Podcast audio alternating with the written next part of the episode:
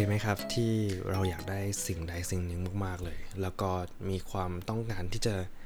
ได้มันมาครอบครอง โดยที่เราไม่ได้สนใจเลยว่า เอ๊ะ เราจะมีตังค์ซื้อไหม เราจะมี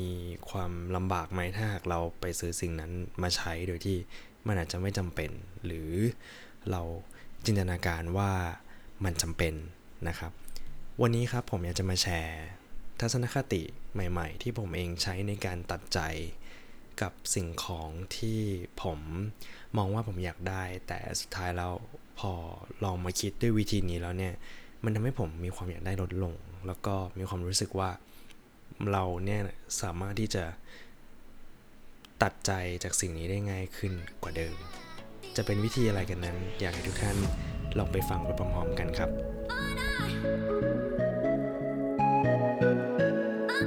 ดีมากเนื่องจากตอนเด็กๆเนี่ย ไม่มีโอกาสที่จะได้ใช้อะไรที่มันทันสมัยเท่ากับเพื่อนๆ คราวนี้พอมันมีสิ่งของที่เป็นเทคโนโลยีเข้ามาในชีวิตประจำวันมากขึ้นเรื่อยๆ เนี่ย เวลาที่มีอะไรใหม่ ๆ เข้ามาเนี่ยครับ มันทำให้เรารู้สึกว่าเราอยากได้ไปหมดเลย ไม่ว่าจะเป็นโทรศัพท์มือถือใหม่ นาฬิกาใหม่ คอมพิวเตอร์ใหม่ ทีวีใหม่ แกจิตใหม่ ๆ นะครับแม้กระทั่งพวก เครื่องฟอกอากาศหรือเกมสเตชันอะไรเงี้ยทำให้เราอยากได้ไปหมด แต่เชื่อไหมครับว่ามนุษย์เราไม่สามารถที่จะซื้อไปได้ทุกอย่างครับ ความต้องการของคนเรามันมีไม่จำกัดจริง ๆ แต่ความที่มันจำกัดเนี่ย มันคือเรื่องทรัพยากรที่จะไปซื้อมันนั่นแหละครับ ผมเชื่อว่าผมเชื่อว่าคนส่วนใหญ่ที่ฟังพอดแคสต์ เราอยู่ในวันนี้เนี่ยน่าจะเป็นกลุ่มคนที่เคยมีความรู้สึก อยากจะได้สิ่งนู้นสิ่งนี้ และความรู้สึกนี้ก็มีอยู่ไม่จำเป็นจริงๆไม่ว่า เราจะเป็นคนรวย คนจน คนฐานะปานกลางนะครับ เราก็จะต้องมีของที่เราอยากได้เกิดขึ้นมาใหม่ทุกๆ วันอยู่ดีนั่นแหละ แล้วสิ่งของพวกนั้นก็จะตามหลอกหลอนอยู่ในหัวเราจนเราเนี่ยไม่เป็นอันกินไม่เป็นอันนอนแล้วเราก็พยายามที่อย่างมากเลยนะครับ ที่จะได้สิ่งของเหล่านั้นมาครอบครอง ผม ก็เป็นหนึ่งคนที่มีความสงสัยในตัวเองครับว่า เอ๊ะทำไมชีวิตของเราเนี่ย มันถึงหมกมุ่นไปกับสิ่งของแบบนี้จังนะครับ ผมเองก็ได้รู้ว่า โอเค เราจะต้องหาวิธีแล้วว่า เราจะต้องตัดใจจากสิ่งของเหล่านี้แล้ว ไม่อย่างนั้นชีวิตเราคงไม่ได้ move on ไปทำอะไรที่มัน productive กว่านี้ นอกเสียจากการที่อยากได้สิ่งนั้นสิ่งนี้ผมจะเกิดความกดดันในตัวเองนะครับ ผมก็เลยลองทำแพลนให้กับชีวิตตัวเองคร่าวๆว่า แล้วมันจะมีวิธีไหมที่จะทำให้เราตัดใจจากสิ่งของเหล่านั้นได้นะครับ ผมก็พยายามลิสต์ออกมาได้ประมาณ 3 ข้อนะครับที่อยากจะพาทุกท่านลองคิดตามนะครับไปด้วยกันในพอดแคสต์นี้ครับ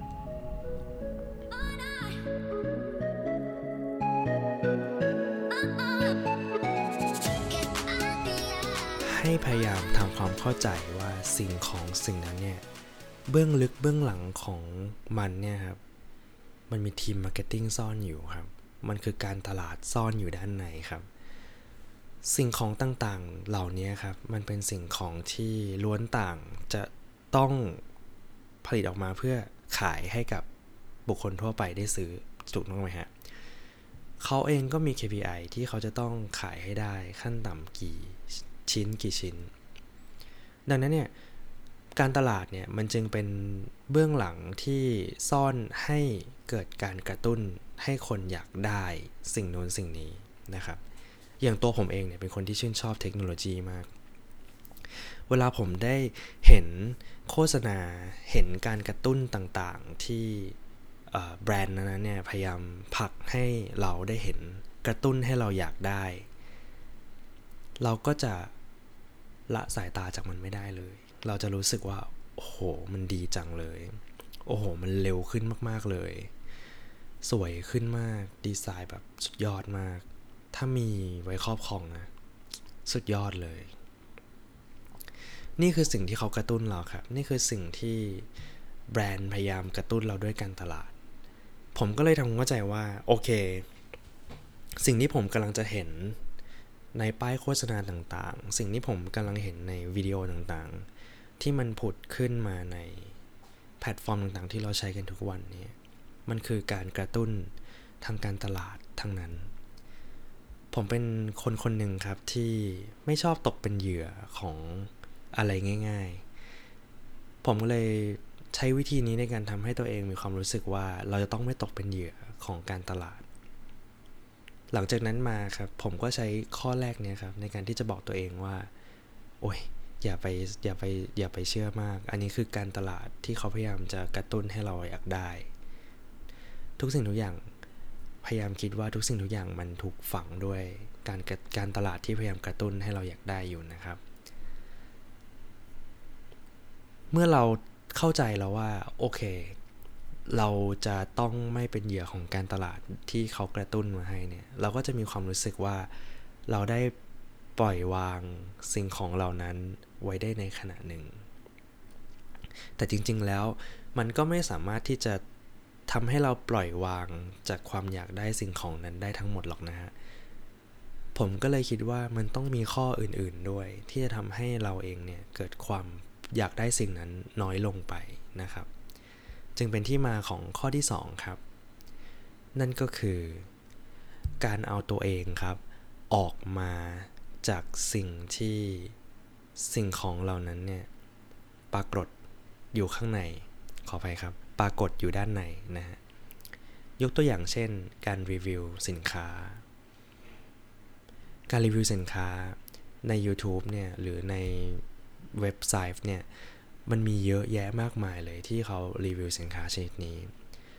ผมเชื่อว่าโดยส่วนใหญ่แล้วเนี่ยนะครับ คนส่วนใหญ่เมื่อจะซื้อสินค้าอะไรบางอย่างที่มันมีมูลค่า เราก็มักจะเข้าไป Search ใน Search Engine ดูว่าสินค้าชิ้นนี้มีฟีเจอร์อะไรบ้าง มีคนเข้ามารีวิว จุดดี จุดด้อยยังไงบ้าง หรือแม้กระทั่งเปรียบเทียบสินค้านี้กับสินค้าที่ใกล้เคียงกับแบรนด์นี้เนี่ย ว่ามันมีข้อดีข้อเสียยังไงบ้าง ต่างกันยังไงบ้างในเรื่องของราคาหรือว่า user experience หรือคนที่มารีวิวต่างๆนั่นเอง ถ้าเราเอาตัวเองออกมาจากจุดๆนั้นได้ครับ มันจะทำให้เราเนี่ยไม่เห็นสินค้าชนิดนี้อยู่ในสายตา แล้วทำให้เราไม่ได้หมกมุ่นกับมันมาก เมื่อไหร่ก็ตามที่เราตัดสินใจแล้วว่าเราจะโอเคเราจะ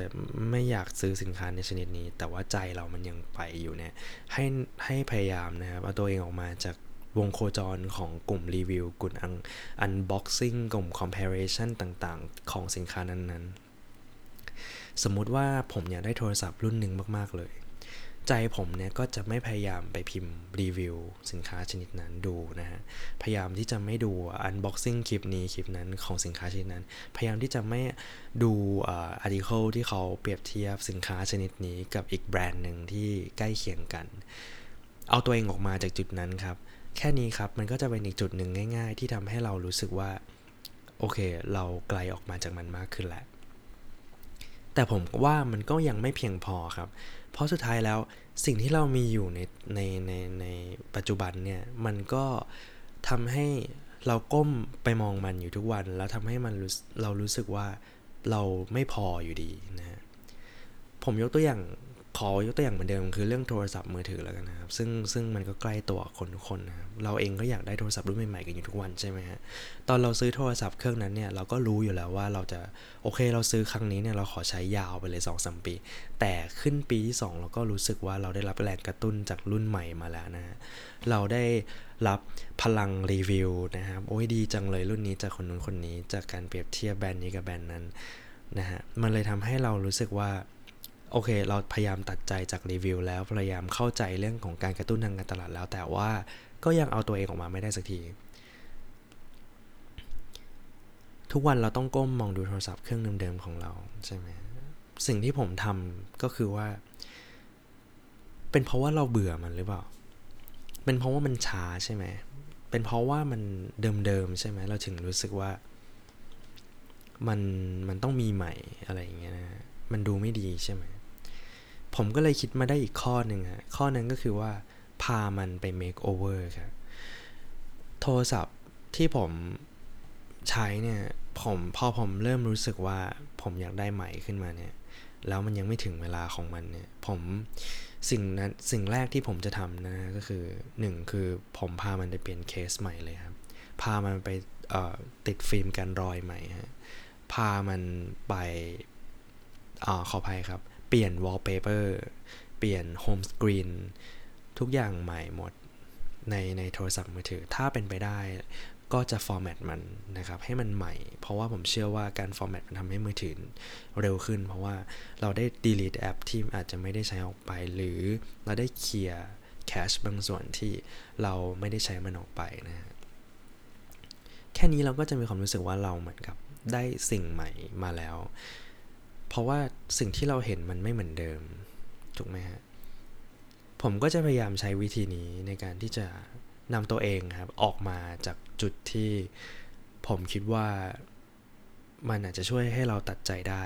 กับสิ่งที่เรายังไม่อยากได้ในตอนนี้ แต่เราแค่ถูกแรงกระตุ้นจากภายนอก เลยทำให้เราอยากได้นะครับ ก็ขอสรุป 3 ข้อที่ผมใช้ในการตัดใจจากสิ่งของที่ อาจจะยังไม่จำเป็นในตอนนี้นะครับ ให้เรารู้สึกว่าเรายังอยู่กับมันได้อยู่ ข้อแรกก็คือว่า ให้เข้าใจว่าสิ่งของสิ่งนั้นนั้น ธรรมชาติในการที่จะขายสินค้าสิ่งนี้ได้เนี่ยจะต้องมีแรงกระตุ้นจากคนขาย อย่าตกเป็นเหยื่อของแรงกระตุ้นเหล่านั้นทำเข้าใจให้ให้ได้ง่าย ๆ นะฮะข้อที่ 2 ก็คือว่า เอาตัวเองออกมาจาก สินค้าเหล่านั้นที่ปรากฏอยู่ในพื้นที่ต่างๆ เช่น การรีวิวสินค้าชนิดนั้น การ compare สินค้าชนิดนั้นกับสินค้าชนิดใกล้เคียง หรือการดูคลิป unbox หรือการดูคลิปอะไรต่างๆเหล่านั้นที่เกี่ยวกับสินค้านั้นนะฮะ ข้อที่ 3 ก็คือว่าพาสินค้าที่เรามีอยู่แต่เราต้องการใหม่เนี่ยเอาไป make over เราก็จะรู้สึกว่าเราอาจจะ ยังไม่อยากได้มันในตอนนี้ เราอาจจะแค่เบื่อมันในตอนนี้ เป็นเพราะมันช้า เป็นเพราะมันดูเก่าเพราะอะไร ก็พาไป make over ให้มันดูดีขึ้นนะฮะ ผมคิดว่าการแชร์ทัศนคติวันนี้เนี่ยอาจจะมีประโยชน์กับทุกท่านบ้างไม่มากก็น้อยเราคิดว่าขอให้ทุกท่านนั้นได้ลองหน่อยปรับใช้ดูในในช่วงที่ทุกท่านจะสามารถที่จะประหยัด ค่าใช้จ่ายไปได้ในระยะหนึ่งในช่วงนี้นะครับ โดยที่เฉพาะโดยเฉพาะสำคัญเลยนะอีก 2 เดือน โทรศัพท์ชนิดหนึ่งนะฮะกำลังจะเปิดตัวใหม่นะครับ ก็จะจะเป็นช่วงที่คนกำลังตุ้มตุ้มต่อมต่อมว่าฉันควรซื้อไหม หรือว่า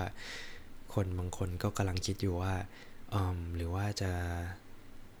ไม่รอแล้วซื้อรุ่นนี้ไปเลยแล้วก็ อะไรอย่างเงี้ย คือในเมื่อจะซื้ออยู่แล้วทำไงถึงจะแบบตัดใจแล้วแบบ